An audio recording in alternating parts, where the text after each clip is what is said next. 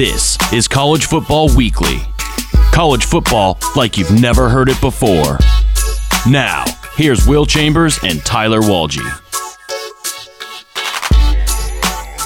What's up, everybody? Welcome back to the show. Week six in the books. Tyler Walgie to my left, professional better Tyler. What's going on, Will? How you doing? Not too bad. Another week, another day, another dollar. Another dollar. Yeah. Yep. Tyler. that how the saying goes? Tyler makes one dollar a day. Three hundred and sixty-five dollars per year. It's a lot. That's It buys a lot of lot of don't what- mojo. what tax bracket that puts you in, but uh, you know, another day, another dollar. Fair enough. Big week coming up. Yeah, Decent week coming it. Oh yeah, there's a lot of sweet matchups. No Michigan on the agenda today. When I first saw that you didn't have Michigan on there, I was like, the Wolverines have to have a bye. But it's just Illinois. Lowly Illinois this week, right? Yeah, Lovie Smith's Illinois. you're right. Yeah, love you. No talking about him today, though. I mean, I'm sure we'll Except at for least right now. bring him up. We'll, we'll bring him up when we kind of do our recap with the Iowa game and everything, at least a little bit. But Eh, I don't, I wanna don't like talk talking about him. To be to be honest with you, it's not fun. But uh. Hey, come on. They looked good last week, man. no, I mean last week they, they were good games though, right? I mean, I don't know. Yeah, for sure. there was some tough one for uh, your Buffaloes. I don't want to talk about it. God, man, I had some money on that game too. I thought that, and this is why early in the season you can't get so fixated on who people have played. I mean, Arizona had not impressed me so far with who they played, but they just played who was on their schedule. And, and I thought CU had a tougher schedule. I thought CU was really going to beat them at home bad. Right. I thought four points was not enough, but. Look what happens, you know. You Well, that- learn a little bit more every week. I, you know, I, I always talk about like the transitive property when it comes to football because sometimes it's easy The to look at that too, and that that's a uh, it's a math term, Tyler. if I know I was going to go transsexual property, but no, different properties. Uh, yeah, but oh boy.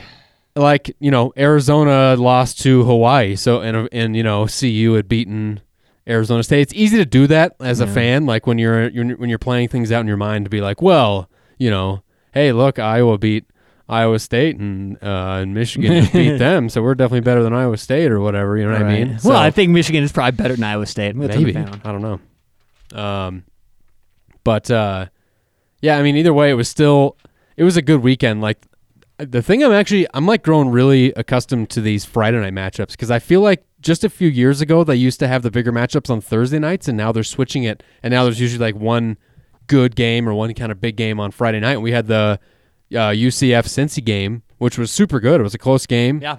UCF's dead. Uh, end of an era, you could say. They can't be a three-time national champion anymore. Their- Pretend their- national champion. Their quest for that is over. Cincinnati takes them down at home, and it's funny because on last week's show, remember how I mentioned in the game breakdown that uh, Cincinnati was painting their field black? Yeah. So it ended up just being like a PR stunt. So they did it. I don't know if they actually even painted the turf or if they just photoshopped it, but they had tweeted it. They had tweeted it out from their official Twitter account and was like, "Hey, check out this field." And everyone was super pumped about it. It was like a black turf and it had like Now, that would have been really cool. bear cat like eyes. that. yeah, and then they had like within two days, of course, like the day after you and I record the podcast, they had to come out and be like, "Oh, we're not actually playing on that because it is against the rules." You were right, and but they still got it done at home. Nippert Stadium was uh was was pretty lit. Dude, that would have been awesome if they would have done the actual black field. I mean, yeah, I mean, like more, you know, we see it with Boise with the Smurf turf, and I think there's a cut. You think you had mentioned that there's like a northern Iowa or something like that that has red turf. uh, Eastern uh, Washington. That's what it is. Um, One of those. one of those, uh, you know, ancillary states. Um, but like, I, I think that maybe those schools just got grandfathered in, and then now you're not allowed to change the turf colors. I think your that's ageism. Will. grand. Uh, It's probably sexism. Why can't it be grandmothered in? Uh, there you go. Yeah. Yeah. Grandmothered in. um. No, that would have been cool. But hey, they get the win. Big yeah, win. Cincinnati. huge win for Cincinnati. How about this? With that win, their last ten games, they now improve to two and eight against the spread against the winning teams There you go. at home. Hey, you know, the, uh, if you want feather for your cap. you, you want to kill an elephant, or you want to eat an elephant one bite at a time, right? Isn't that what they say? I've never had elephant. You know, I've had gator before. Oh, me too. You ever had Rocky Mountain oysters? I have. Yes. I don't know. For those that don't know, uh, what a Rocky Mountain oyster is, maybe it's best described uh, as a bull's testicle. But I think that's the only way to describe deep it. they deep fry, they deep fry them, and uh, yeah, I had them in. Did they do uh, anything to them before deep frying them? Like, what's the preparation?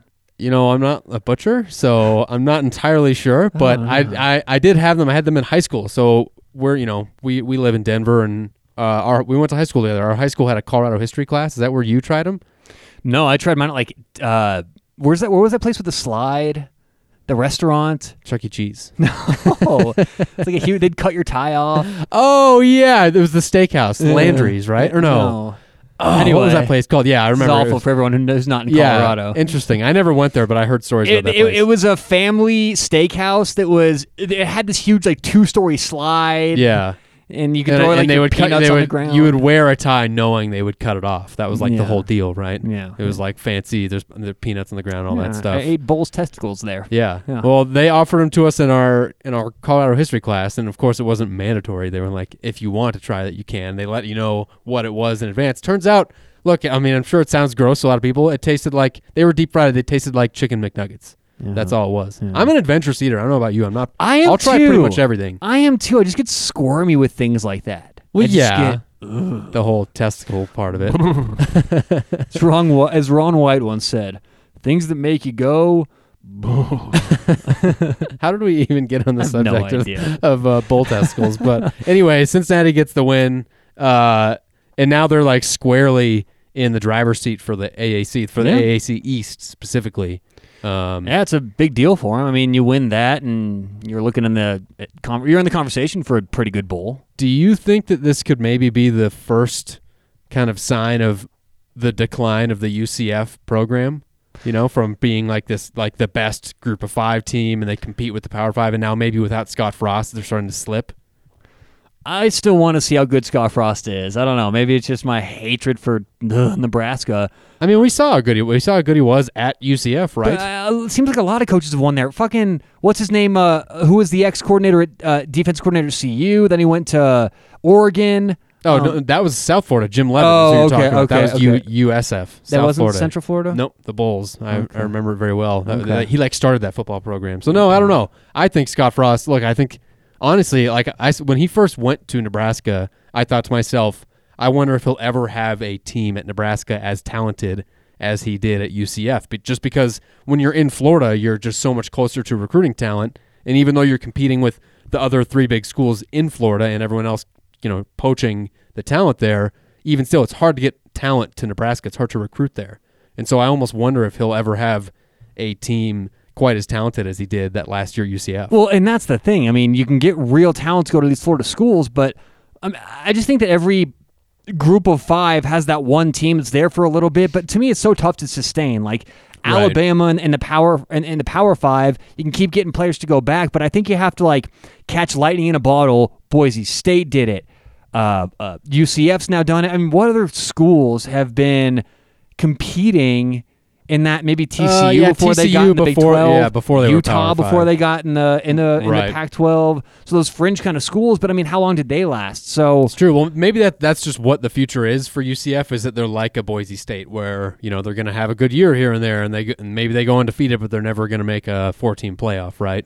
yeah, I mean that could be the case. But that's that's the thing too is once they start opening up those playoffs, it opens everything up for all these different schools to get in. You know what? I, I'd love to see UCF in the Big 12 if the Big 12 ever decides to expand. I know lots of teams have been on that list. I get that it doesn't work geographically, but we've already thrown all that shit out the window with realignment Right. before. And so to me, they'd be like a perfect fit for the Big 12 because they always have an explosive offense and, you know, not too much on defense. Yeah, I think they they just fit in really seamlessly. Yeah, that that's the next team I think you put in there. But there there's a lot of team. I, I think BYU could fit into the Big 12 as well. I mean, I think you Yeah. know San Diego State could fit into Houston's the Pac-12 probably like the easiest fit, right? Houston. for the Houston's definitely Just the best 'cause it's fit. right there in yeah, Yeah, Texas. for the big, But and you're right, there's a Houston's lot of athletic teams. program. They got money. They they're hiring. yeah. I mean, Houston has been kind of on the upward trajectory for the last like like six or seven years. It seems like so Right. they're doing good things at Houston. That's for sure. Yeah. Uh, did you watch the Michigan State Ohio State game? That was the primetime game. I saw some of it. Okay. I Yeah. mean, you didn't have to watch much. Like it, it's funny because Hey, Houston, or I mean, Houston, Ohio State, man, they're they're real. They're gonna kill Michigan this year. they're gonna kill everybody. I know. They're, they're gonna murder everyone. I mean, it looked like it actually might have been close for like the first quarter, and then oh, Ohio State scored 24 points in the second quarter. That's more than Michigan State's giving up per game, But I mean, even look- including this game where they gave up 34. Look at the standard that we're holding them to. It's like, oh, they didn't blow them out in the first 15 minutes. Yeah, exactly, football, so- exactly. And they beat them 34 to 10. They cover the spread, by the way, both the first half and so they're now uh, five and 0 first half spread and four and one uh, against this, uh, the spread overall. so crazy. Um, so like they continue to be undervalued in the market. I wonder when that will finally, you know. I know, and it'll, now- get- it'll depend on who they're playing, I'm sure. But yeah, and that was my question last week. It's like the mar- has the market caught up to how good Ohio State is? I think they're like like historically good. I think that right now they're the only team that if you ask me to pick one team that you, you know neutral field Alabama who can take them down right now, I'd pick Ohio State and that'd probably be it. yeah. Yeah. And honestly, they might be favored against Alabama. I think they're that good. They they ran they had 320 rushing yards against Michigan State. Michigan State's defense is legit. It's one of the best in the country. Six six yards per carry. Yeah, look, I mean, I, think they're right there in the conversation. I don't see another loss on the record for sure. Ohio State's one of those teams again, like every other year. You can slot them in there. Alabama, Ohio State, probably Clemson this year. They're Yeah. going to the playoffs. Well, speaking of a team that's not going to the playoffs, it's funny. I feel like you and I have done this before on this podcast where like we talk up a team and then that that week that they lose. Auburn, Auburn, Florida. Well, you and I were both like ready to put Auburn in that top tier. You know, we basically did. We were like, oh Yeah. yeah, they're in that top tier. Yeah. And then they go and score 13 points at Florida. Well, my main thing wasn't that they scored 13 points, it was their defense. I thought Auburn was going to rely on their defense, going to show. And I understand that Bo Nix was probably going to reach that game where he hit that wall. Right. I mean, even in some of these bigger wins this season, he had really bad numbers. I think it was their second or third game of the year. He went like 12 of 19 for like oh, just over 100 yards. Yeah, and he had th- bigger three games. interceptions, Yeah. and Auburn had four turnovers overall. And I don't even. I mean, like the defense wasn't great, but it wasn't terrible either. I mean, you give up 24 to Florida in Gainesville. That's not terrible, right? To to you know to a team like Florida. No, that's But I think you're right. I think it's right now like Auburn. Just they're gonna live or die by Bo Nix, how how he performs. And it's tough to play in the swamp. I mean, like you said, Yeah. it's tough to go down there and get a win. But look, I think that this team is still really good. I think they're just one notch below. I think they're. I think they're as good as Florida. They went to the swamp. It was Right. You know, so I think you play that a hundred times, you get some some different outcomes. You play it on a neutral field, it's a much different game. Yeah. Um, by the way, Gus Malzahn, I saw an article that, and we just talked a few weeks ago about how he did start the season on the hot seat. If he had a bad year, and he still might have a bad year, question marks will be around him. He's on the list of potential coaches to get this like Redskins job or whatever NFL jobs. Gus Malzahn, Hmm. he was the first guy, the first listed college. I, I thought it was crazy, right? But it says something For who me. the Redskins would go after, like who Dan Snyder would go yeah, after. Yeah, he was the he was What? the the leader in the in the clubhouse. I don't even. How is that even? Is it just because they don't think a guy like Lincoln Riley would leave for what for the Redskins or Well, something? I, I don't know their rationale. How could you pick him for first of all the college coaches? That's that's the only thing I, I- don't get. I think what it says is these NFL teams want to go spread. They want to bring this new weird, Okay, quirky then style hire into him the to be an NFL. offensive coordinator. Don't don't make him the head coach. He's right now the lead, and and, the I wonder if he has like some kind of association with with uh, Dan Snyder or something like that. I don't know. I don't know at all about does- that. doesn't make any sense to me at all. like he's a Southern guy. He doesn't not he's not doesn't fit in well with DC or that Dwayne that whole culture. Yeah, I don't. Interesting. Yeah. Yeah, I mean, I don't know. Look, I, I'm not like I wouldn't consider myself a Gus Malzahn hater. I'm not a huge fan I- either. I think his offenses are great, and I think that if he didn't have a, a, a if this was like Bo Nix's you know third year, he had a more experienced quarterback, they could easily have won that game, be undefeated still, and be in that conversation. Bo, uh, uh, he's really surprised me this year. I mean, he's actually. Bo Nix, you mean? No, no, no. I didn't mean Or to say Gus Bo. Malzahn. Gus Malzahn Yeah. has surprised me this year. I actually came into the year with so-so expect or expectations for Auburn, thinking Gus Malzahn. Actually, if I'm going to be 100 percent honest, I know I've been raving about him the last few weeks. I thought he kind of was a, a has-been coming into this year. I thought he was his tactics were old, outdated. I thought that everyone else had kind of caught up to him. And I'm not sure. Maybe he just has a really good defense this year, and maybe that Auburn team is stacked, and he's hasn't gotten any better. I'm not sure about that, but um, I want to let me pull this up real quick, Will, because Yeah, I got you. I don't know. Look, I just left. You know what's funny is that you know after this game we kind of both agree that Auburn's not in that top tier, but I don't feel like Florida is either. Like, well, I watched this game and I wasn't like, oh, Florida's for real. They they finally proved it. Like I still, you know, I, I'm not a Florida hater either. I don't, I don't really hate Florida, but I still don't feel like they belong in the conversation for the top tier of teams. And I like I, I for me, it's just like okay, Florida didn't get exposed this week. When is it coming? It's well, coming I- soon. yeah, I completely agree with that. It's a matter of time. I actually talk about coaches. I would take Gus Malzahn over Dan Mullen. really. Yeah, I think Dan Mullen is. He- He's known as the quarterback guru. That's what everyone seems to talk about. It. Well, his quarterbacks, his like second and third string quarterbacks, did play good this game. That's Well, for sure. of course they played well, but I just don't know if he's as good as everyone says he is. He's an all-around head coach. And by the way, I do want to correct myself. Gus Malzahn was first in the notable coaches. For for some reason, the article I read only listed notable head coaches being like David Shaw, Nick Saban. Gus Malzahn. So of the notable coaches, quote unquote, He was just the first one. Listed. The first They're one not even the- saying that he was like the no, the no, top he, candidate. He actually was fifty to one. Nick Saban was two hundred and fifty to one, and things like Interesting. yeah. But in, in the actual in the actual full list, Eric Bieniemy, the ex CU coach and I believe current Kansas City Chiefs Offensive coordinator, yeah. is listed as the as the favorite at five to two. Behind him, Byron Leftwich. Uh, Mike Pettine, Todd Bowles, See, Greg but like, Olson. I wonder how much truth there is in any of those numbers because, like, for instance, when Michigan got blown out to Wisconsin, not to just make everything about Michigan, but th- th- uh, I can't remember which sportsbook they were already giving odds as to who would be Michigan's head coach next year, and Urban Meyer had like the fourth best odds, and, and everyone was But- like, "Come on, there's literally no way he would take the job at Michigan." it's important to remember about t- about futures that that Vegas gives you the best case scenario for every coach. So what they're doing in a case like that with Urban Meyer is in case some weird bizarre thing happened, they knew they're going to get money on Urban Meyer, so they just protect themselves by going, "Oh yeah, public, you're going to bet on Urban Meyer? Fuck you. We're going to give you the worst price ever." And there's still going to be people who bet on him. So that's they're always going to The be surprising outrageous. thing for that one is it was prices. only like nine to one. But but no one holds these books accountable, and that's what's funny is they hold a monopoly over these prices. So Right. what, what's typical, you know, for a household is maybe four to five percent.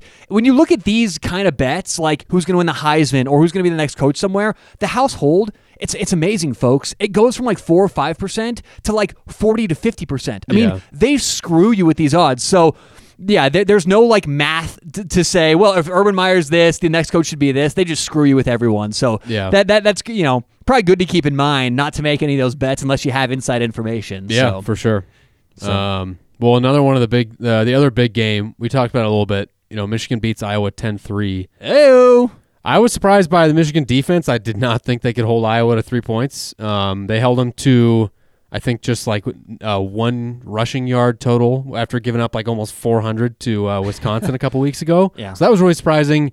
But even still, like Michigan can only muster 10 points, and they were all in the first quarter. They, they went scoreless for three straight quarters.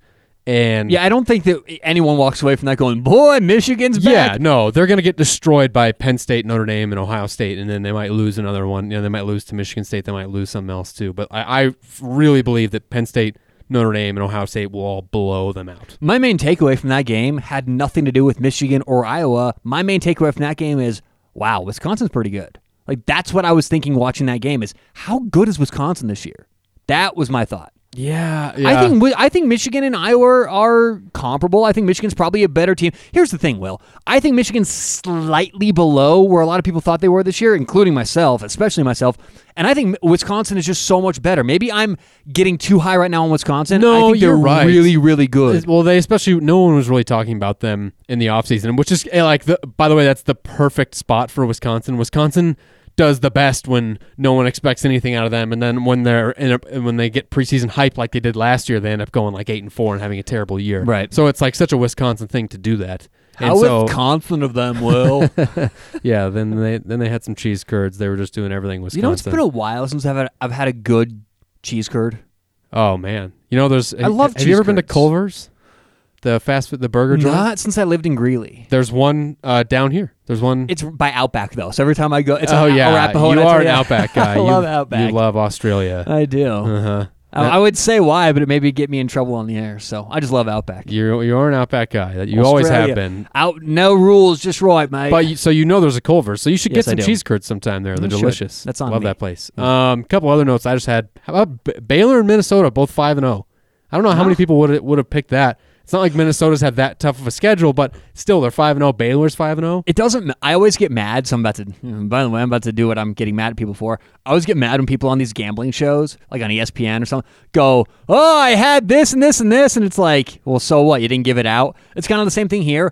You know how many times this year I've been so close to taking Baylor and I just didn't because I got scared last second. Yeah, I was I about do to the make, same thing. I was about to make Baylor my best bet last week, and I'm just like, no. Who'd they play? It was uh, I. Uh, I uh, Iowa State, I think. I think it was Or too. No, no, they played. Uh, Iowa State was two weeks ago. This week they played. Oh yeah, look it up for me because they did play Iowa State a couple weeks ago. I think. It was Kansas State. Yeah, And, they, were they hammered them. Uh, Didn't yeah, they? they're 31-12, and I think they were plus three on the road. And I'm like, this, I, I got to take Baylor here.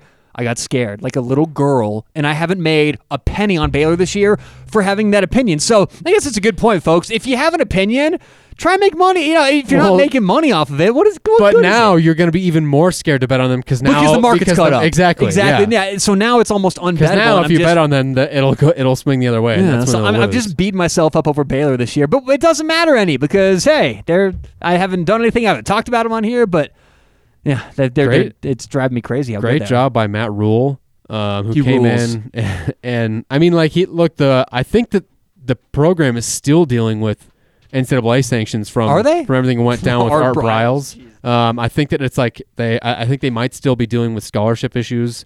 Um, Old man Briles, but for him to take over that program that was in terrible shape and then now get them back, like honestly, Baylor, Baylor, if they were to be able to beat a team like Texas, they could actually play in the Big 12 championship game against Oklahoma. I don't know if they can win, but they could be that second team if, especially if let- let's say Texas loses to Oklahoma this week and then Baylor beats Texas. Well, boom, now Baylor's in the driver's seat to play Oklahoma in the Big 12 championship game. I was thinking that today, but here's what happens: is every week we come in here and I'm all excited about a team, and then they lose. right. Baylor's toughest part of their schedule still awaits them. They have to go on the road to Oklahoma State. That's going to be a very difficult game. They go on the road to TCU. That's going to be a more difficult game than people think. They host Oklahoma. They host Texas.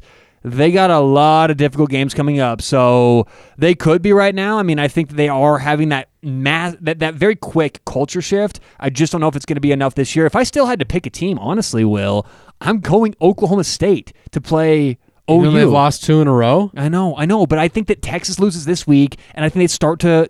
I think they lose one more. Give me the pokes, man. Interesting, but I even still, I- like I feel like Baylor could beat Oklahoma. Oklahoma State is just like so their their defense is Well, so they- terrible, and then they they teams are just forcing whatever. What's the quarterback's name for the Cowboys again? uh, Um, Spencer or something, right? Uh, uh, Spencer Sanders, I want to say. yeah, something like that. He they're forcing him to, to, to throw, and they're they're doubling up Yeah, on Spencer Tylan Sanders. Wallace. They're trying to take Chuba Hubbard out of the game, Uh, I- and I I d- it's it's it's working. It's effective. I do want to clarify. They lost to Texas, then beat Kansas State, and then lost to Texas Tech. So it wasn't the two in a row. Who there are you was Ca- talking about? Uh, Oklahoma, Oh, Oklahoma State. State, Yeah, there, there was that game in the middle there. That's right. But again, you look at schedules, and not to make this all about the Pokes, they they have a bye week this week, and then they play Baylor. So they get to prep for Baylor for two weeks. Is That's it at gonna- home or on the road? That is at home. That's in, Okay. in Stillwater. That, that'll be a big one. And then they go to Iowa State. I think that's a win. They host TCU, host Kansas, West Virginia. I think all those are wins. I truly believe if they beat Oklahoma State, excuse me, if they beat Oklahoma at the end of the year, which is in Stillwater, very doable, they have a rematch the I don't following know. week. I, I, I would have picked them to beat Texas Tech, and they didn't do that. So you never know at this point. Well, Will, Will, we don't know these things. No, we know everything. We're always right. Um, Uh, they say that I am the master handicapper, are you I am the Master Packer. so you never know, Will. Master Packer, Master Capper? It's all Yeah, the it's right there in the same similar category. syllables. Yeah. Mhm. Um, did you have any other more notes from Week Six? Any other games you wanted to touch on? Uh, n- w- no, not that have to do with football. all right. Well, then what do they have to do with? Let's just go over it. So we talked a, cou- a couple weeks ago about the food updates during the Yeah. Auburn A&M game. Did you see something you liked? No, I have my own food update. Oh, okay. It's it's a bit of a food. you just learned about quinoa. No, I'm not a big quinoa fan though. It's weird. It's a weird thing. What is it like a seed or a It's food a or a grain, technically. It's weird. like kind of like rice. I don't trust quinoa. uh, but all right. So have you heard of like food hacks? Yeah. I think this is one of those. Now take notes, everyone. I don't know if this this may be commonplace. Everyone may do this. This may be no new news, or I may have stumbled Melt upon the something. cheese and then add stuff. Not no? so fast. when you're making mac and cheese, okay? This is really about mac and cheese. This is really about mac and cheese. You're mac gonna give and us a food hack about mac and cheese, the easiest thing in the world to make. This is exciting. All right, so here's what you do. And this is only for the box mac and cheese. if you're actually making it with like real cheese. I didn't know I was ever doing this wrong. Okay. So here's the thing: is instead of doing it normally, right, where you put all the, you only put in about half to three fourths of the pasta, so it's cheesier. Less pasta and the same amount of cheese equals more cheese. It's cheesier mac and cheese. That- I I don't know if this qualifies as a hack. I think that what you're just describing is how to make mac and cheese cheesier. Oh, there you go. I'm just look. Well, we're just trying to make the lives of everyone listening a what a little waste bit better. of good pasta, though. Don't, I didn't, What's don't your brand? Are you a Kraft guy? Do you do like the SpongeBob mac and uh, cheese? Velveeta. Vel- oh, nice Yeah, shells. I like the Wow, shell. I You like the are shell a classy man. That's that's. Well, if I you mean, had said come on, Will. Annie's, I would have approved of that too. So, well, well, very impressive. so there you go. That that's all I got. Really. Okay, cool. I didn't have any thoughts on mac and cheese prepared. Um, Oh well. you want to play some headline predictor? Eh, let's do it. Okay, so you destroyed me in this a few Headline weeks predictor. ago. I did. I actually have a couple that I like here, and I'm gonna go first with this one because I'm afraid Oh, you that got some you have. headlines. Yeah, I have some. Oh, folks. Uh, and I'm gonna go first because this one I'm afraid you have something similar, and I want to beat you to the punch. okay. My first headline predictor for what we will see in the Yes. headlines after this week's games, after week seven. Next week we will see a headline that says, "Hurts, don't it?" Oh, Jalen Hurts gonna light up the scoreboard. He's gonna score a lot. I think Oklahoma wins the game. Hurts, don't it? Okay. What do you got? Give me hit me with one of yours. I'll start. I'll start there. yours Let- are gonna be so much better than mine. Let's start in the. Well, I mean, like I think you're. I think you're putting the hurts. I gotta get this correct here. I think you're putting the hurts on the correct thing there. So Uh-huh. let's go. Jalen puts the hurt on Texas. Oh, kind of similar there, except his name is Hurts, so Yeah, you know, mine was yeah. better. probably. Uh, and then this one, Lincoln Riley is super smiley after the win. Come on, that's that's gold, Jerry. Uh, see, I think like you just function on an entirely different wavelength. When I was going through this game, I, nothing like that would have ever popped into my head. I could I could think about it for ten years. I never would have said Riley and Smiley. Let's make that rhyme. Oh well, That's well. pretty good. All right, I got a good one. Uh, too frosty to row the boat. Hey-o. Nebraska gonna pull off the upset against Minnesota. they won't be Oh, able to no, row the boat. No, they're not. because it's too frosty to row the boat. I don't Sorry, have one Gophers. for that. I don't Well, have one for that. There we go. So we'll have to leave it up to the listeners to, to decide who won that. that yeah, one. let us know on Twitter I kind of feel like I might have beat you that time. at CFB Weekly. yeah, you'll find us. All right. What you got? To, what is that? All you have? That's all I have. oh, just I got two. plenty more. Oh, got, you I have more? Tons more. Oh yeah. Oh boy. Oh, I got- I got- I could oh. make up one. All right, go ahead. Tell me something. All right, so let's go next to uh, the A and M game. A and M is playing Alabama this week. Texas A and M, Alabama. Jimbo Fisher, excuse me, Jimbo fishing for answers as A and M gets hooked at home. A little fishing there, a little fishing puns. Come This on. is so bad. All right, uh, LSU and Florida, big game this this week. Uh, two game. top ten teams in the SEC. Dan Mullen wants to burrow into a hole as LSU chomps the Gators. That's a long headline. I know, That's gonna it's take up a lot of space. That's like a New York Daily Post headline. Yeah. it's one of the long ones. Yeah, it's a lot of I- a lot of surface area. I have three headlines for the Notre Dame Oh USC game. Okay, these are all for Notre Dame USC. Notre Dame molds the Trojans like clay. Clay Helton, head coach of USC. Uh, my next one, Helton. All right, so this is assuming Clay Helton gets fired yeah. at uh, mid, Solid assumption. mid game. Right, Helton gets fired mid game. the headline: Helton checks into the Hilton at halftime. Clay Helton. that one I'm not liking. To, I don't like that one. You're, you you could do better, Tyler. And not, then not your best work. And then last, I uh, so Matt Fink is their backup quarterback. yeah. If something happens and he's the holder for the game-winning field goal, and they miss it, It's quite an if. laces out Finkel. That one's very good. Lace Ventura. Man, you just really you. you- I, I wonder. How, I, I'd love to just sit and watch your thought process on this when you're coming up with these. I have one more. Washington goes on the road to Arizona this week. I Yep. believe it's Pac-12 after dark. Maybe not. I might be wrong about that. Washington at Arizona. The headline: Don't worry, Washington. I got burned in Arizona too.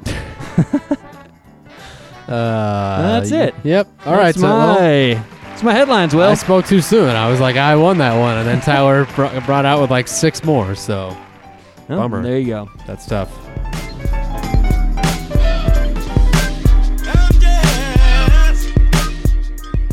Special thanks once again to Wise Money Sports. Wise Money Sports is a unique service where you can get a conglomerate of professional bettors that offer their picks, their best bets across a wide variety of sports uh, basketball, hockey, football, soccer, tennis, anything you can imagine, uh, futures, uh, you know, teasers any kind of bet you can really imagine. Uh, and not just that, you can also get a one-on-one consultation with a sports broker. So make sure you check them out online at wisemoneysports.com and on Twitter at wisemoneysports.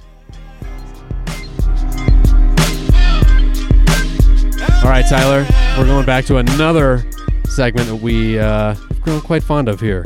Oh, I love this segment. Hi, I want six tickets to Asses of Fire.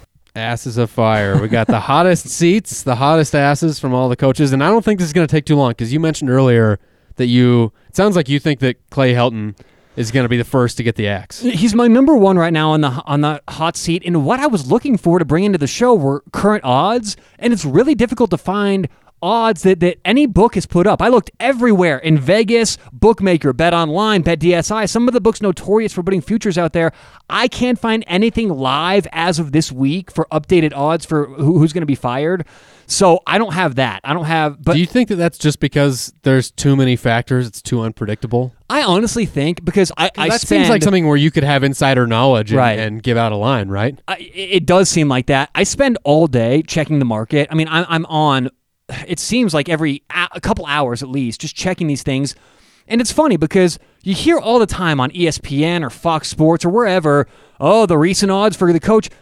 Um, and all those are almost impossible to find. It's so the same thing happens in the Super Bowl, right? You hear about all these odds for like the national anthem length or what Right. color the, the, the- someone's going to be wearing at halftime, and you can find it at like one book in China. So that's happens with a lot of these bets. Is it's not standard to offer which coach is going to be fired first. It's fun to talk about on Sports Center, Right. but it's really not a real bet that's out there for conventional for conventional fans. So But Clay Helton would be your choice now. I would have Clay Helton as my number one. Yeah, Wh- I, what do me you too. I think the exact. I, honestly, I think that USC is going to lose to Notre Dame. I think they might get blown out, and I think that he's fired by Sunday. I think that, but Sunday we'll see. An, if they lose, and especially if they get blown out, he's fired by Sunday. And honestly, you look at the other coaches like.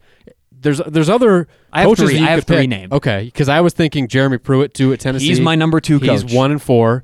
Uh, And Tennessee has standards. Like Tennessee is one of those programs to where I think of Tennessee, and I haven't as they should be competitive in football. They Right. shouldn't be Alabama, but Right. the third Sunday in October, Right. Alabama, Tennessee, They could be like what Florida be- is. Exactly, exactly. That should be the standard. Yeah, but the, the only thing that holds you back from ex- just expecting him to get fired, obviously the results kind of call for it, but it's that it's only his second season, and Tennessee has just gone through this cycle of hiring and firing coaches so quickly that I wonder if they're going to say we're going to give this guy more time uh, and, and and let him stick it out and hope to see some improvement at least in year three. I don't know. See, I think there's too good of an opportunity for a good headline here. Uh, Jeremy Pruitt really did, or Jeremy Pruitt, Pruitt blew it, or something like that. You Are know, still playing headline predictor? I, I'm still stuck in that. Yeah, so, so I think that you have to fire him if you can come up with a headline like that, man. All right, so then we'll see because my third uh, coach here is Chip Kelly, No, UCLA. I have Willie Taggart as my third still.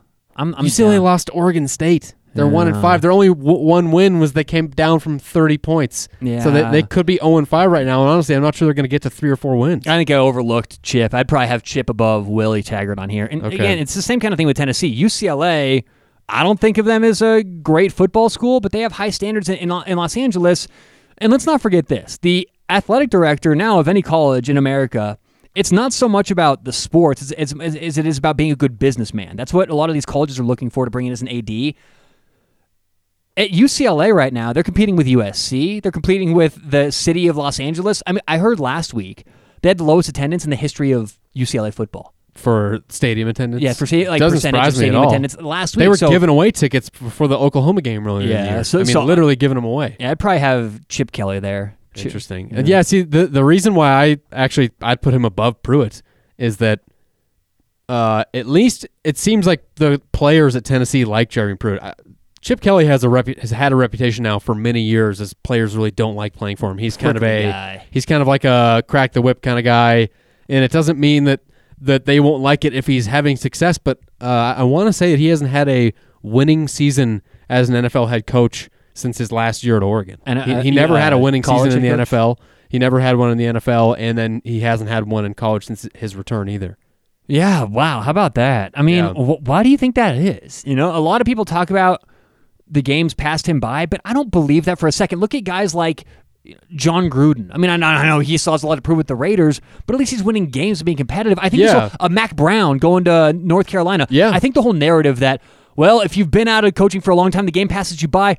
Since when? I mean, if I was a coach, I would just adapt, look to bring new things in. It's only when you become stubborn and rigid and unwilling Right. to change that these, these things happen. So I'm not in the locker room. I don't. I'm not in the, the quarterback room. But I would be I would be willing to assume that what's happening to Chip Kelly is just that he's stubborn, not changing the way he's always done things. Right. everyone's caught up. Yeah, I just think that when he first jumped on the scene, I mean, you know, there were a couple teams kind of running a bit of a spread uh, when he took over at Oregon, but what they weren't doing was a spread and the hurry up, and so he actually took advantage of it. There was a it was a rule change in the NCAA because for a while the play clock wouldn't start ticking until like uh, uh, they they changed something the uh, with the rules about when the play clock starts starts going. And so what that did is it it it allowed a new opportunity for teams to run no huddle. Before you really couldn't do that. You couldn't run a no huddle kind of legally like that. You couldn't rush up there and hike the ball as fast as you could. Um, I, I don't know if it was a substitution rule or if it was something specifically with the play clock, but his system took advantage of that. So it wasn't just that he did a spread; it was that he was doing it with that up tempo offense. He was one of the pioneers of the of the up tempo no huddle offense, and so I think that he had an edge for so long, and then now everyone is doing that. That's that's everywhere in college football. So he could still very well be a good coach, and maybe it's not even his system. It's a combination of you know his system. No, he doesn't have the edge that he had anymore, and then you combine that with the fact that he doesn't have great talent. Uh, his system, you know, it, his system is no longer new age. Everyone's used to seeing it, and so th- he doesn't have any fancy wrinkles, you know, to show to people. to, to compare that to sports betting, which is obviously why I'm here, um, that happens a lot when when I talk to old school sports bettors who've been doing this for 20, 30 years.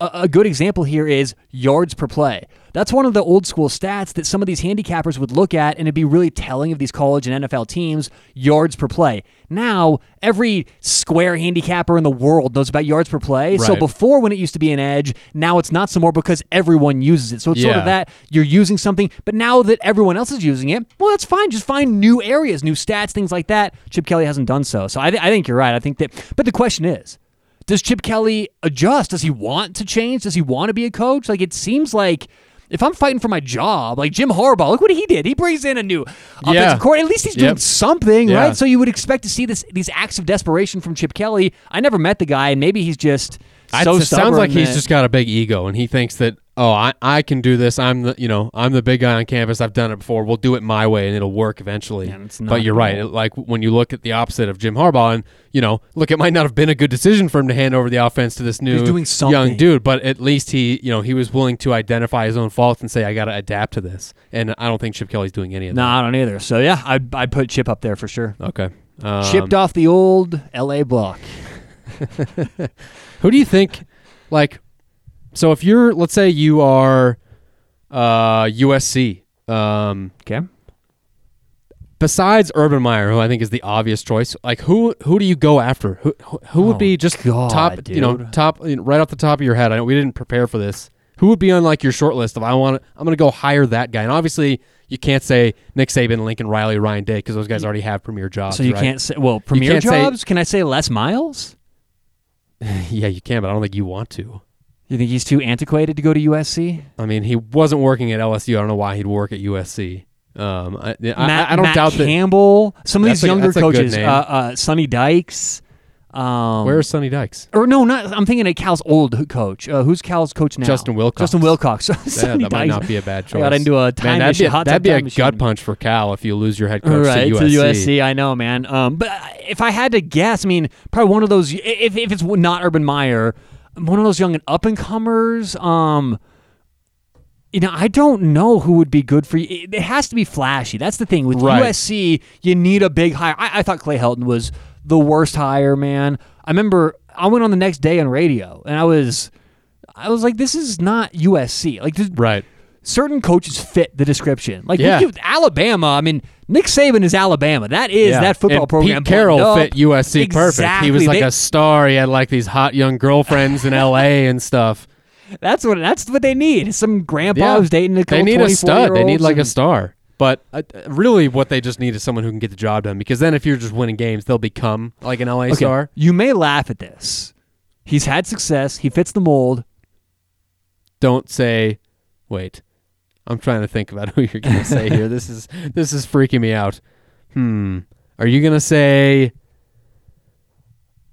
All right. Is he an active coach? Oh yeah, in college football or NFL? college. College. And give me You're, you're one gonna hint. you're gonna laugh at this. Give me a hint. You play to win the game. Oh, Herm.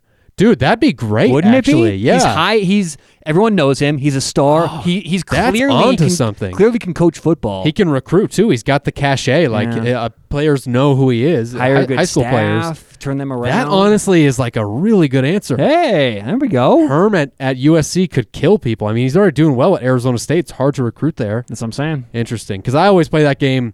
You know, I, I do the what ifs with Michigan because I, I do wonder if Harbaugh will survive. It may not be this such a what if soon. right but like I, I i think about who you know who my first choice would be and then who is realistic and like personally i i think for either school if you were usc or if you were uh, like a school like michigan if if you have to hire a head coach the guy who i'd go after who i don't think would take the job i i would want kyle whittingham the utah coach i would throw everything at that guy but i just don't think he'd leave More than Chris Petersen at, at Washington because I think those are the two. I would. You're right. I would take, but I don't. I think Chris Petersen's a lot. Uh, I think he's settled at Washington. You know, he's turning that into a into a big program to where he doesn't really feel like he's going to need to take another step up. But you know what? Maybe that's not a. You think he would leave Washington for USC because that is still somewhat a step up, Oh, even though Washington is a good, a really good school. See, I think to answer that, you have to get in the mind, right? Of, of- because the question is, what does he want? I've heard a lot of great things about Washington. It's a beautiful place to live. You know, nice, great community. You know, it's it's it's it's it's you know, great state taxes. There's Right. a lot of benefits to being in Washington. So I don't know what he's going for. Is he ready to retire there, finish his career, or does he want to take that next step Does up? he want a national championship? If he does want that and wants the next step, I mean, he would be a good fit. But is he flashy enough? Does he fit that oh USC? yeah, he is. He's like a handsome, you know, like uh, like pe- people like him. He, he does really well with the media. He seems like a really friendly guy. And you're right. Like a lot of people didn't think he'd ever leave Boise State, but I think he kind of realized like I can only go so far with Boise State, and now maybe he's realizing the highest I can go with Washington is yeah, I can get us to a playoff and then get my teeth kicked in by Alabama or Clemson or who or Ohio State or whatever. And now maybe he's saying. If I go to USC, I could actually have a national championship squad, which I think he could. I mean, he's been to Bo- from Boise to Washington. It just seems like he seems like one of those like coaches who's just content. You know, he just wants to roll up his sleeves and Probably. I don't know. But if there was a coach and he wanted to go, you I think he could win a national championship at Southern Cal. I, I don't doubt that for a second. I think if he went to USC, I mean, you have to also think about how bad the Pac-12 has been. I don't see that this conference turning around anytime quickly. Right. You get him next year, I think the window is wide open for the Trojans. and USC's got the money; they could throw some big stuff at him. They do. They do. That would hurt for Washington because they lost Sark. Sar- I know, right? It's the a same USC. way. so that would be tough. All right, you want to uh, do some Week Seven games? Let's do it. All right, first up, Virginia, Miami. Virginia goes on the road to Good Miami. Game, good game. Yeah, this should be a really good game. Uh, right now, Miami's a one-point favorite. So Miami's two and three, and it's been really disappointing for them. Uh, they only have wins right now against Bethune Cookman and them. Central Michigan. Yeah, you're a big Bethune Cookman guy, or Bethune Cookman. I can't even say it because no one cares about them. And then they lose. They've got losses to Florida that Week Zero game where neither team looked good. They lost at North Carolina, and then this last Saturday they lose to Virginia Tech at home, a really bad Virginia Tech team too. And you, then you look at like Jarren Williams is questionable to return. N'Kosi Perry will probably be starting at quarterback. He filled in last week, and he didn't look too great. And then you look at Virginia on the other side, and they've got wins at Pittsburgh, a solid win. They beat Florida State at home.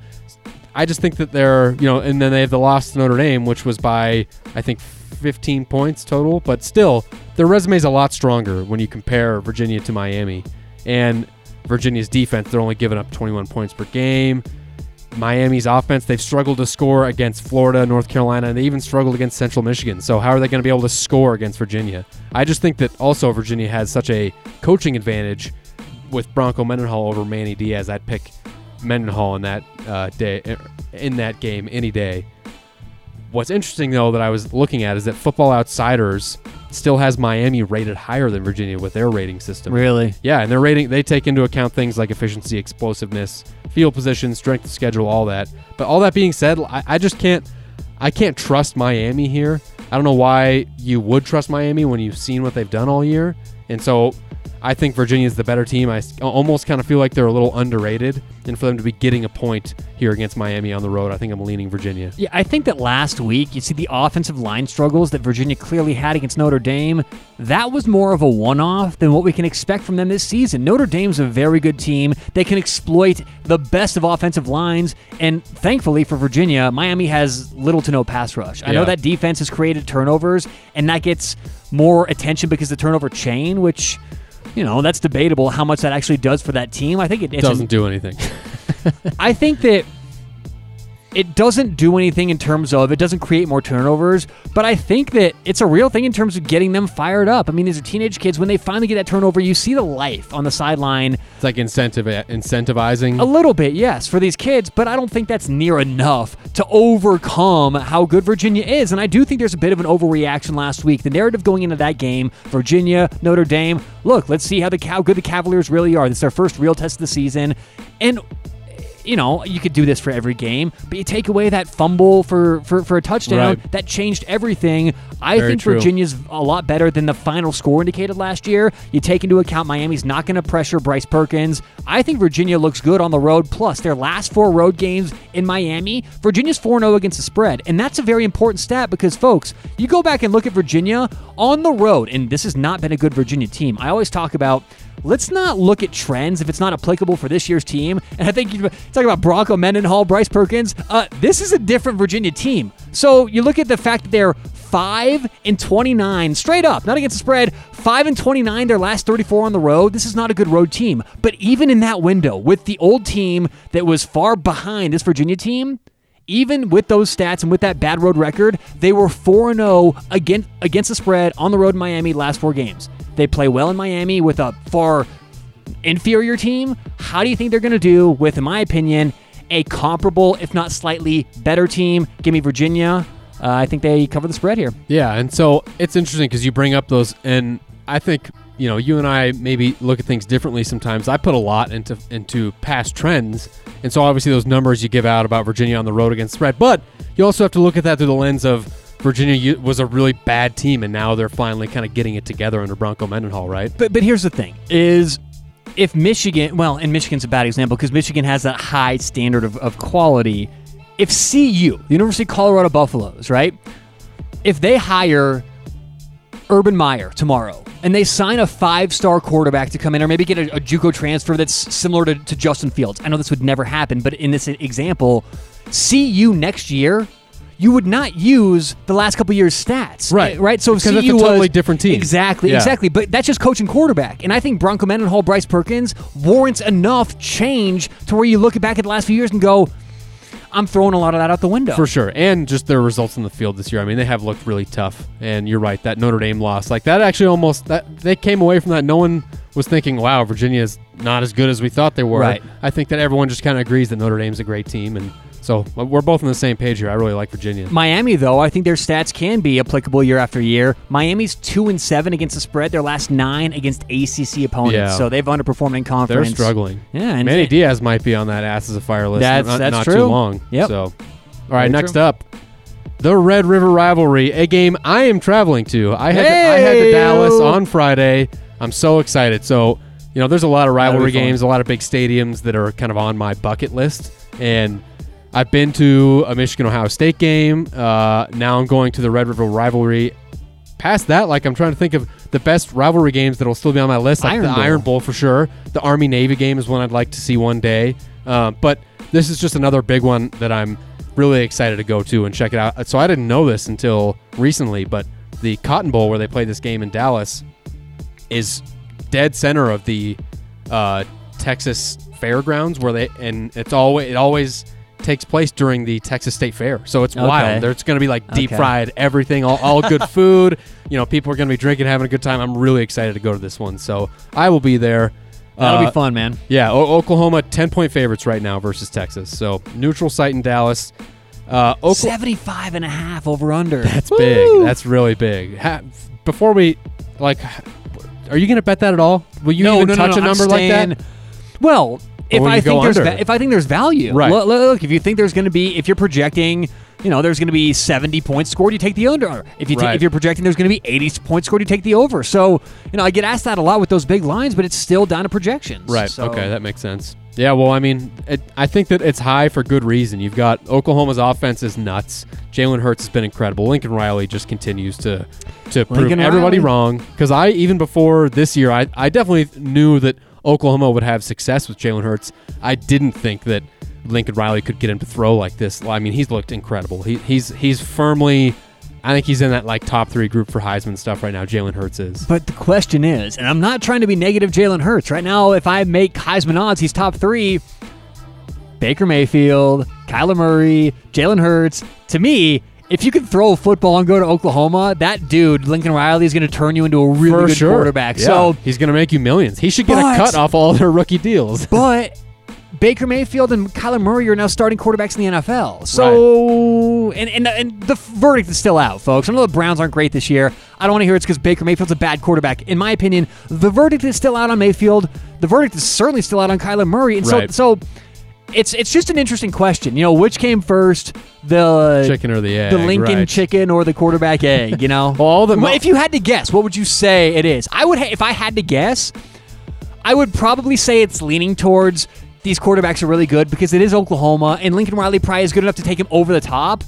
But I don't know. What I- would you dude, say? I'm starting you give to Lincoln I- Riley the credit. I, I think that if you're gonna like split it, you know, let, let's start at 50-50 if it's the quarterback versus Lincoln. I think that you, I think I'd skew it a little bit more towards Lincoln. I really think this guy could take anybody and turn them into like a Heisman front runner. if if if His system is just incredible. if Jalen Hurts struggles in the NFL or gets drafted late, I think that's certainly the case. That it is Lincoln. Yeah.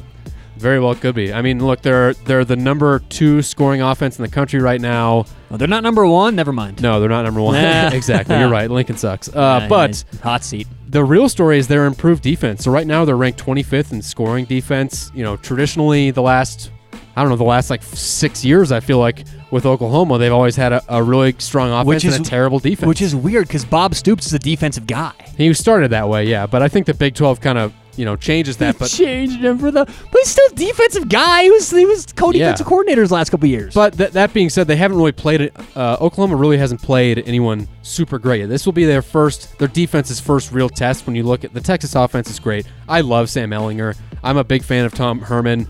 I think that their offense is great. I think they're gonna both score points here. You know, I don't have a bet for the over/under, but I do think both teams will score points.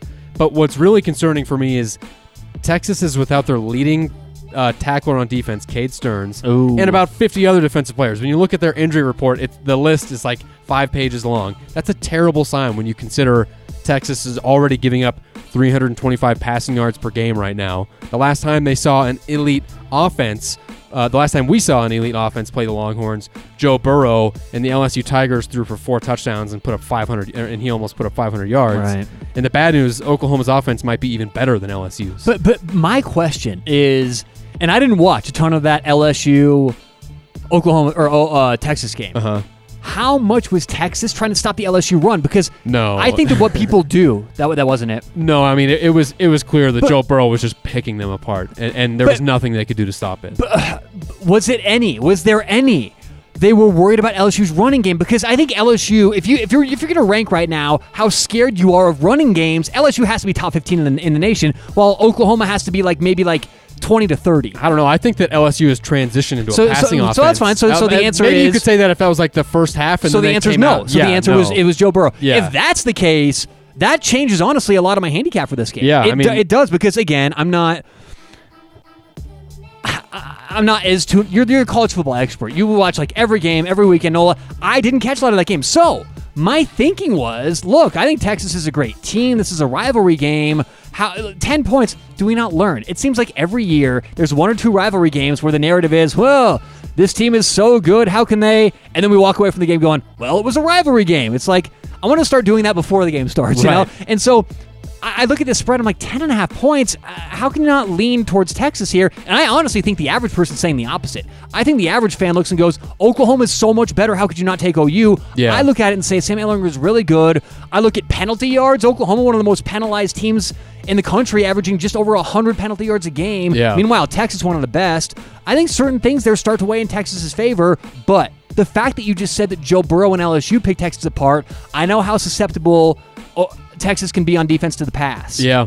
Given that, you figure that OU may open things up and score a ton of points here. Right. What, what about the other side? I mean, if Texas can, can keep up, Well, that's what I'm. Uh, I think that what you just gave is a perfect example of you know how you can talk yourself into either either way with this game because I feel like everything, all the stats and all of the when you look at the X's and O's and the, the injury stuff, you're saying wow Oklahoma could really blow them out. But then you look at the other side of things that, that it is a rivalry game and this game has been close more often than not. Oh, you're- So- you're damn straight So is. the last time they faced off was in the Big 12 championship game last year, and that was a 12 point win for Oklahoma. But the previous five regular season matchups before that were decided by one score or less.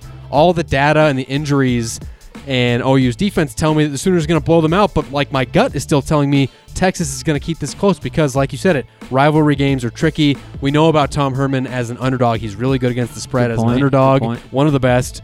I, honestly, I think you know, when it comes down to stats versus gut, a lot of times I go with my gut, and I'm I think I'm taking Texas here. And if you're gonna take Texas to cover, I kind of feel like you could make an argument there for taking the over because if Texas is gonna cover by 10 points, that means, in my opinion, I think they're gonna have to score at least 35 because Oklahoma's gonna score. Oklahoma's th- there's no way Texas is shutting down Oklahoma's offense, and at that point, then you're looking at maybe a 45-35 game, 45-37, and then you're looking at covering. and it's not out of the ordinary. The last five times these teams have played, they've combined for 68 and a half points. So it's not like when they meet each other, they're averse to scoring to scoring points. And the other thing, Will, is I think that we tend to forget. Again, this happens in rivalry games. It's like how quickly you forget. The last seven times these teams have played, Texas is six and one against the spread. Yeah. In the last seven years, Oklahoma has been a far superior team. Only the last couple of years has Texas kind of Texas is back, right? Right. So this goes back seven games, which is probably four or five seasons or so, given Pac- uh, Big 12 championship So games. they only played the Big 12 championship game uh, last year. That's so it goes back six played. years. Yeah, exactly. If this goes back six years, Texas is six and one against the spread. Right. That to me says that everyone falls into the same trap. Oklahoma's really Yeah. good. They don't cover that big spread. And I'm I s- feel like you can kind of throw out that Big 12 championship game a, a little bit just because when you play a team twice in one year, which is something that college teams are not used to, you see a lot of things differently. All of a sudden, now there's no secrets. They kind of know what the game plan is going to be. That's why we saw kind of a lower scoring game in the Big 12 championship game last year. Secrets, secrets are no fun. Secrets, secrets hurt, Hurt someone. someone. Yes, Will. Truer words that. have never been spoken. uh, n- next game up Nebraska at Minnesota. Don't even get me going on this game. Well, Minnesota routs them. How, how's that? That's my handicap. I already told you, okay? It's too frosty to row the boat. So Minnesota's a seven point favorite at home right now.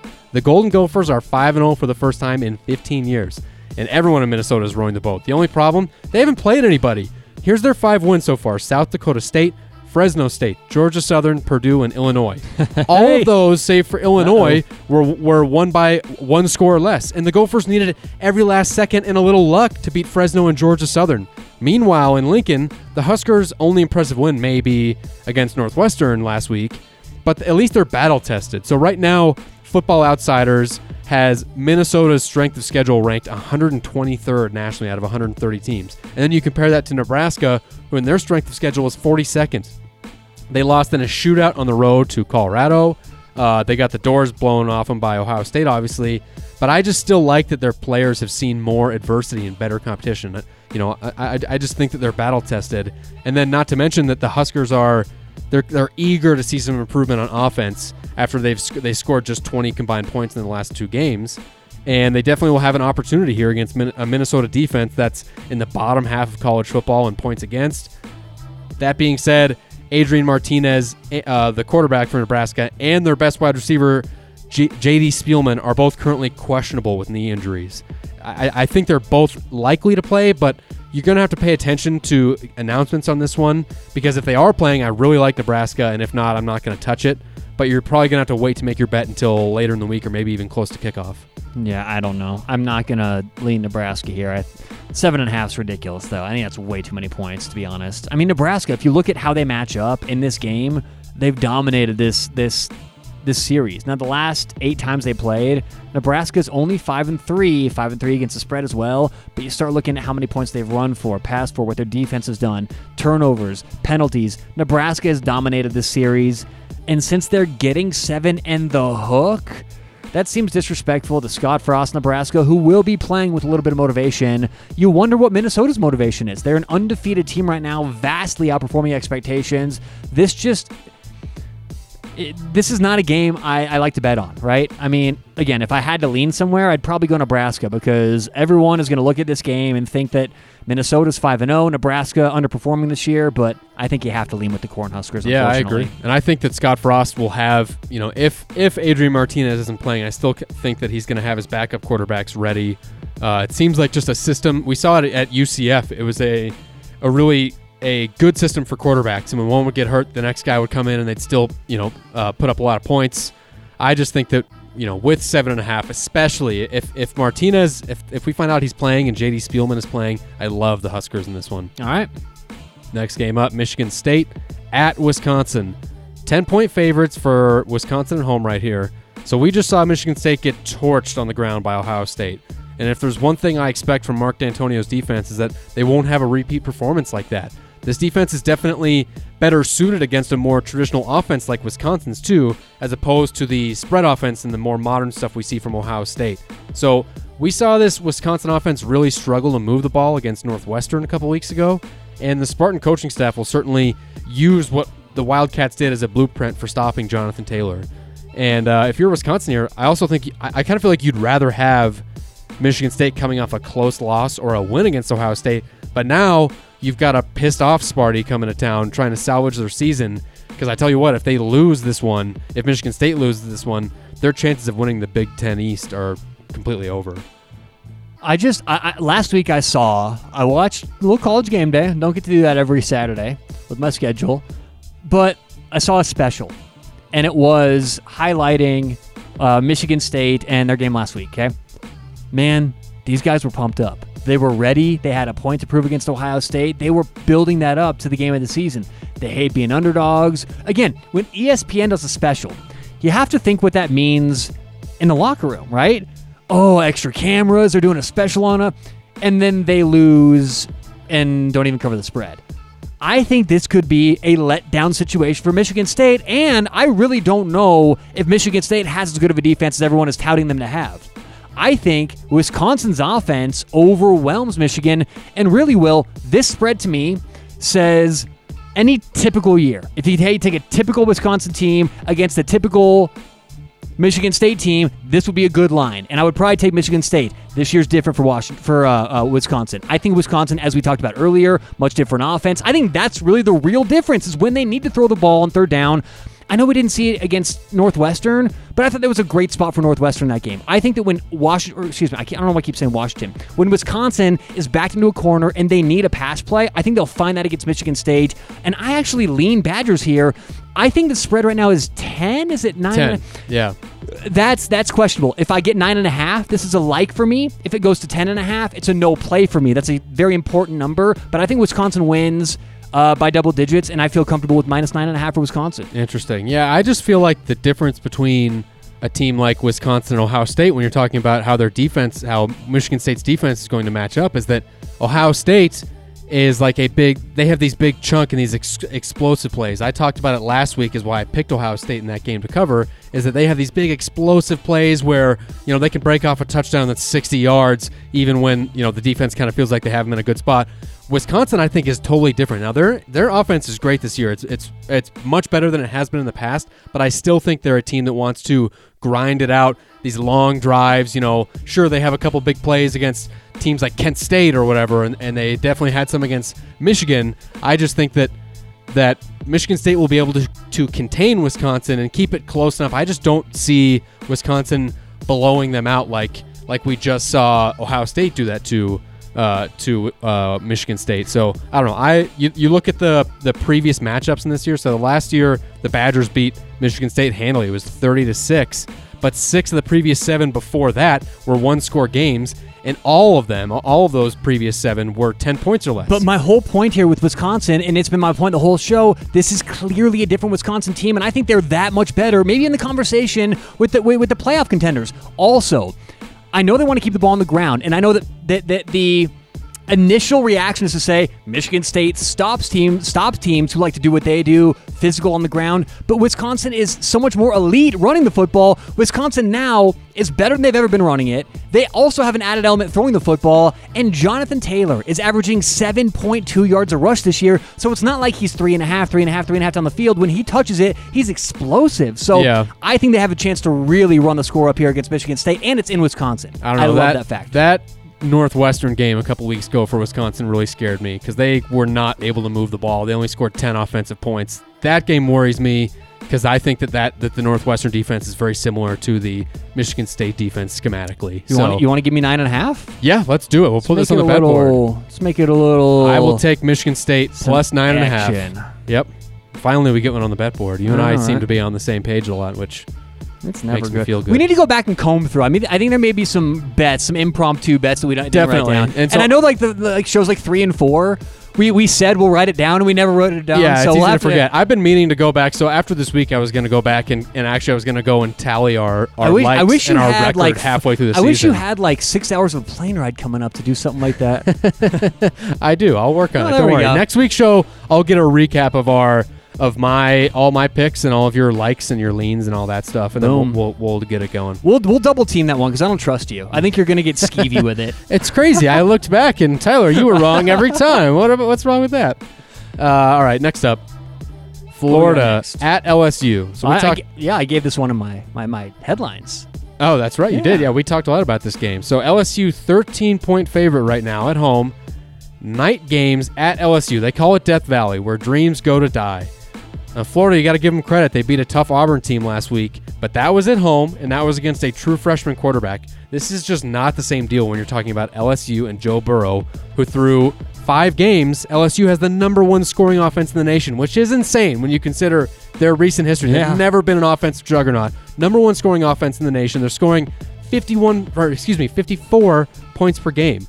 And I said it last week and was wrong, but this week I'm doubling down. I think Florida is a fraud. I think they're the worst undefeated Power 5 team. I don't think they're a top 10 team, and this is the week they get exposed. I said it last week and I was wrong. Doubling down. This is the week Florida gets exposed. It's LSU's first night game of the year. The crowd at Tiger Stadium is nuts. That's on the very top of my stadium bucket list, by the way, to see a night game in LSU. It's a wild game environment, and I think it's exactly the environment where the Tigers will shine. I like LSU by 17 or more here, so I like LSU uh, minus 13 points here. I'm really impressed with Ed Orgeron this year. Um, I'm willing to admit it. I was off with Ed Orgeron, and I kind of had the same idea with Clay Helton and Ed Orgeron, right? I thought these guys don't fit what this program's trying to go for. Ed Orgeron has completely proven me wrong. I mean, they're not just winning, they're doing it the right way to where you're confident putting some money in a team, laying points in a game like this. In Florida, I understand they've beaten who they've been who they've been asked to beat, and they have had a very difficult schedule so far. But I think you combine Joe Burrow, the capabilities of this offense, as you mentioned, Will Death Valley at night's a tough place to play, and I see a bit of a letdown this week. Florida put a lot into last week's game in the swamp. It was a must-win game. Look. LSU had a pseudo bye week last week playing Utah State. They won, I think, 42-6. Started or uh, sat their starters third quarter. They're healthy. They're ready to go. They've been looking to this game. I really think LSU's in a great, not only X's and O's spot, coaching spot, but situational spot as well. I like the Tigers. Yeah, me too. Well, I like the yeah Tigers here. Yeah, and I think it's look. I mean, you were you're definitely right because I think a lot of people were doubting Ed Orgeron, but I think it's kind of less about like what he does as a coach, and uh, honestly, I think it's more about this addition of Joe Brady as the passing game coordinator because just even last year, this LSU offense was still what we were used, used to seeing under Les Miles. It was I form. We're going to run the ball. We're not going to pass the ball a lot. And then you bring in this Joe Brady guy who I don't think will be there long. I don't think that, that they'll be able to keep him. There's going to be teams offering him offensive coordinator Wasn't he the one from the from the Saints? Yeah, from the New Orleans Saints. So he didn't have to go far. He moved from New Orleans just to uh, Baton Rouge, which I think is less than an hour. And so I think that teams are going to come calling for that guy and offer him big time jobs. Yeah. And so I think it's less about Coach O, and I think it, it's. I mean, it's still a testament to him to be willing to bring in a new guy to help you know take over the offense. But also the, another thing to look at. LSU four and one against the spread this year. They've done really well, and that one loss wasn't by much. So uh, that one, excuse me, the one time they didn't cover, it was still close. So I like LSU here. I think they they have a really good chance of just blowing Florida out of yeah, the water. I agree. I think so too. Okay. Next up, stay in the SEC. Alabama minus 17 and a half at Texas A&M. Look, if I could bet this spread through three quarters, I'd take Alabama all day. but this is just a tricky line because I see this game being right around 42 to 20 towards the end of the game. But I'm so hesitant to pick Alabama because we've seen them give up late scores to ruin the cover when their second and third string players come in. We've also seen A&M fail to score in the first three quarters against good teams, only to score some garbage time touchdowns and get into that backdoor cover range. They did that against Clemson and got the backdoor cover. They came close against Auburn a couple weeks ago where they scored, I think, 14 points in the fourth quarter. So I'm definitely not willing to pick A&M here because I just don't trust them. But the question becomes, do you have faith that Alabama can score enough to be ahead by 25 or more so that when they inevitably let in that late game touchdown, which it seems like they have a trend of doing, it doesn't ruin the cover for the Tide. So I think I'm probably staying away. The one thing I would look at is the first half spread, which would be probably right around nine, nine and a half for Alabama. I, I'd be very interested in taking that. But as far as the normal 17 and a half game or 17 and a half point spread, I'm probably staying away uh, from Al- Alabama here. Yeah, uh, look, I, I have a few rules in sports that I rarely, rarely, rarely bet against Nick Saban and Bill Belichick. I bet against Bill Belichick once earlier this year, Buffalo Bills, plus seven and a half. Besides that, it has to be a really unique situation. I'm not about to do it here. Now, if I had to lean, I would lean A&M. I think they have the roster. Yeah, I think they have the roster to frustrate Alabama. I think they absolutely have the secondary to get in the head of of uh, Tua Tu- uh, Tungavailoa. Tungavailoa. And if Jimbo Fisher creates some defensive plan to where they can confuse this offense and muddy this game up, look, they're nine and two against the spread. Their last eleven at home. They know how to win. The eleventh man. I mean, it's going to be electric there. But I'm not. man. Tw- thank you. They are- Uh, the 11th man. I was talking about the, the strong on the safety. field, yeah. yeah. the 12 man. But I'm not going to bet against Alabama. This is not one of those situations where you put Right. your money against Nick Saban. So this is kind of a stay away game for me. Yeah, I Uh, kind of feel the same it's way. hard to gauge. Also, look, this is one. This is real. When you look at even Ohio State, Oklahoma, Alabama, we don't even get to see how good these teams are. I've always I always use this rule. If you go up to these teams before, right, and you say, "All right, for every point you guys win by, everybody on the team gets a million dollars, and each point keeps going up." Then, how much would Alabama have won their games by? Right. So it could be 80. Yeah. Exactly, but that's factoring in motivation, which you also have to factor in for this game. If Alabama is up, like Will said, 24, 27 points, does Nick Saban have motivation to keep the starters in or not? Too many question marks. When I bet on games, I look for predictability. The predictive value of, of, of Alabama is almost zero. I'm not betting on this game. Yeah, I mean, the only thing that, that is a little enticing is that you don't see these low point spreads for Alabama games very That's often. why it gets Seven, ya. That's why- 17 and a half, it's kind of, it kind of pulls you in. You you say, well, they're they're blowing out everybody by basically 20 plus. But you're right. This is the first real test for their offense. I think. I think Texas A&M's defense is good. I don't know about great, but it's very good. But I also then you look at the other side and you say, can, can Kellen Mond and the Texas A&M offense score against Alabama's defense? Because I don't think they, they can for the first half, for the first three quarters. But, then we get into that, that backdoor cover game again. Well, that's the thing is if A&M covers this game, I see the undercovering as well because they have to muddy it up, and they're not Right. going to do so by putting up points and making it a shootout. They're going to do so by making things tough on Alabama's offense, and really their their offense, Alabama or A&M's offense. Will be kind of uh, you know a wash in this Yeah. whole thing. So I think that's what it comes down to. Can they force Alabama into really in- uncomfortable situations when they have the football? That that's the whole handicap for me. Okay, fair enough. Next up, uh, Southern This our Cal. last game? Uh, no, we got two more coming up. Okay. Uh, Southern Cal on the road at Notre Dame. One of the oldest rivalries in college football. One of the best, especially when the two teams are doing great. Hasn't quite been the case these last few years. So this feel we you and I both talked about it. This very well feels like it could be Clay Helton's last game as head coach at USC. Yeah. USC's three and two. They've had an up and down team. Uh, they looked really good against Stanford and Utah, both home games, and they struggle against Washington and BYU, both on the road. They haven't won a road game yet. And I really don't think that this is the one where they get their first road game either. So Notre Dame is still somehow underrated, I think. They lost on the road by just six points to a very good Georgia team in a very tough environment. And through five games, I think they've proven they're extremely talented and they're an extremely balanced team. They rank in the top 15 in both scoring offense and scoring defense. There's only a handful of teams that can say that this year. And what I like most from the Irish in this matchup is their passing defense. Notre Dame is allowing just 183 yards per game through the air and just 56% completion to opposing quarterbacks. And it's not like they are just doing that against the bad teams they're playing. Uh, Jake Fromm from Georgia, he had almost that exact same what their averages. He, he threw for 187 yards and just one touchdown. He really held him in check. And with Kedon Slovis questionable uh, for at quarterback for USC, very well could be this Matt Fink guy, the third string guy. I think we see the Fighting Irish force turnovers and capitalize on the mistakes when they give the ball, and then they give the ball back to Ian Book in the Notre Dame offense. I love Ian Book. I think he's really good. I think that if Notre Dame can get an early score, an early lead, and force USC into obvious passing downs, it could really get out of hand in a hurry here. I like Notre Dame at home to cover the spread of 11 points. Yeah, I hate agreeing with you again here, but I think that's the case. And I believe that the Irish have incentive to keep running it up. It's a rivalry game.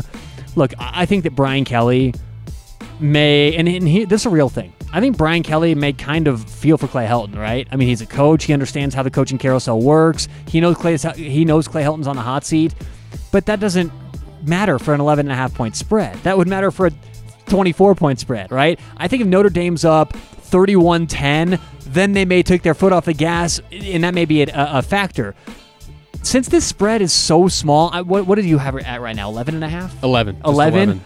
That, that to me, that doesn't enter the realm of Brian Kelly making any decisions for any external factors. That's Right. a small enough spread to where I think the Irish are that much better. They'll get margin, get margin early. I actually thought this line would open up closer to like 16 or 17. Now, I'm not a college football originator, so I don't make my own lines, which is why it's tricky for me to say that and then bet this game because I don't really know how off the market ever truly is. But I would have to say that the Irish are kind of undervalued in this game, which means they're undervalued in the market. 11 point spread with three points for home field implies the Irish are about a touchdown and a point better, about eight points better than USC.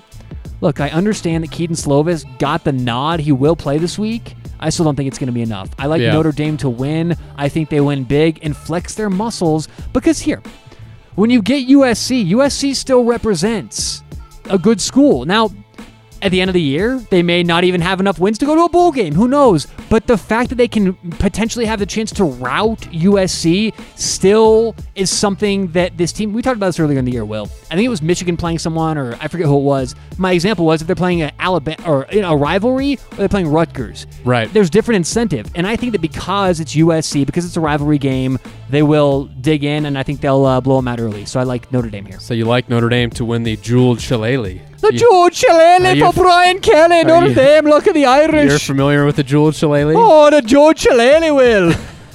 Your Irish accent is horrific. It's, It's so that good. painful. I mean, Look at the Irish. I think it's just a little too when we invented the potato chip. I love when the, we uh, cut the potato too thin. I love the jeweled shillelagh. I think it's one of the most interesting and weird trophies that you can get for rivalry trophies. Um, and did you know the Jewel shillelagh? I was just googling this because I wanted to know what it's all about. It's a it all Irish club made of oak, and on the end of it engraved the following from the Emerald Isle. Oh, And the real jewel shillelagh is also on display. I think in Los Angeles now they have like a mock one. They add a, they add an extra jewel to it every year. If the Irish win, it's a Shamrock jewel. If the Trojans win, it's like a Trojan helmet jewel. oh the Jewel Shillelagh. Terrible, terrible, terrible, Tyler. Uh, last but not least, Penn State at Iowa. Now the line right now, Tyler, I might need you to update me on this because when I saw it last night, it was four and a half points in favor of Penn State. This game opened at three, just just Penn State by three, and I'm wondering if this line has moved even more since last night. It might be up to like five points by now. Let me check it for you. Um, so, buyer beware. This is a trap line. This line stinks. Iowa just put up three points and one rushing yard against Michigan. It is four. Four. Okay. Uh, I saw it as high as four and a half, but either way, it'll probably hover, stay right around that four number. Uh, yeah, Iowa one rushing yard against Michigan last week, and that look that's that's a little bit suspect because it does account for or it does not account for sack yards. Uh, Michigan had eight sacks for minus 65 yards, but even if you remove the sack yards, Iowa still just had 66 yards rushing against a Michigan defense that gave up 360 on the ground to Wisconsin. Uh, Iowa's defense was great, though. They gave up 10 points in the first quarter and then held Michigan scoreless in the last three. Uh, and 10 point, giving up 10 points, that's right around Iowa's average this year of just eight points per game, which seems really impressive, right? They're just uh, giving up eight points per game. But almost none of these teams they've played have good offenses. They played Michigan, 74th in scoring. Miami, Ohio, 102nd in scoring. Rutgers, dead last in scoring. Uh, Middle Tennessee State, 105th. The only team that uh, even ranks in the top 25 of total scoring they played is Iowa State, and they Iowa did win that game, but Iowa State racked up 400 yards. Uh, they outgained Iowa, and and ultimately Iowa State just kind of gave the game away with turnovers. So. I think that the Iowa defense is a little bit overrated. I don't think it's quite as good as people are making it out to be. And then you see Penn State comes in red hot. They're scoring 47 points per game. That's good for fifth uh, best in the country. And they have the second best scoring defense in the nation to boot. That's incredible, those stats. Penn State has won five straight against Iowa. So most people here would probably look at this game and expect Penn State to be a road favorite by more than a touchdown, right? And yet the line open at three is now up to four. And the reason for that, I believe, is that this game is a night game at Kinnick Stadium. Probably one of the most underrated home field advantages in all of college football. No one really talks about it. It's not a big stadium, but their fans are loud, and more importantly, the front row of the stadium is maybe 15 feet from the playing field. Yeah. The fans are right on top of the away players. When you when you're watching the game, just look and tell me it wouldn't be uncomfortable. The benches that you're sitting on are directly, they're right below the front row fans, uh, right in front of the student section. So they can literally reach out and touch them if they want to. It's intimidating, and don't just take my word for it. Just look at some of the big upsets they've pulled off at home. Iowa has in recent years.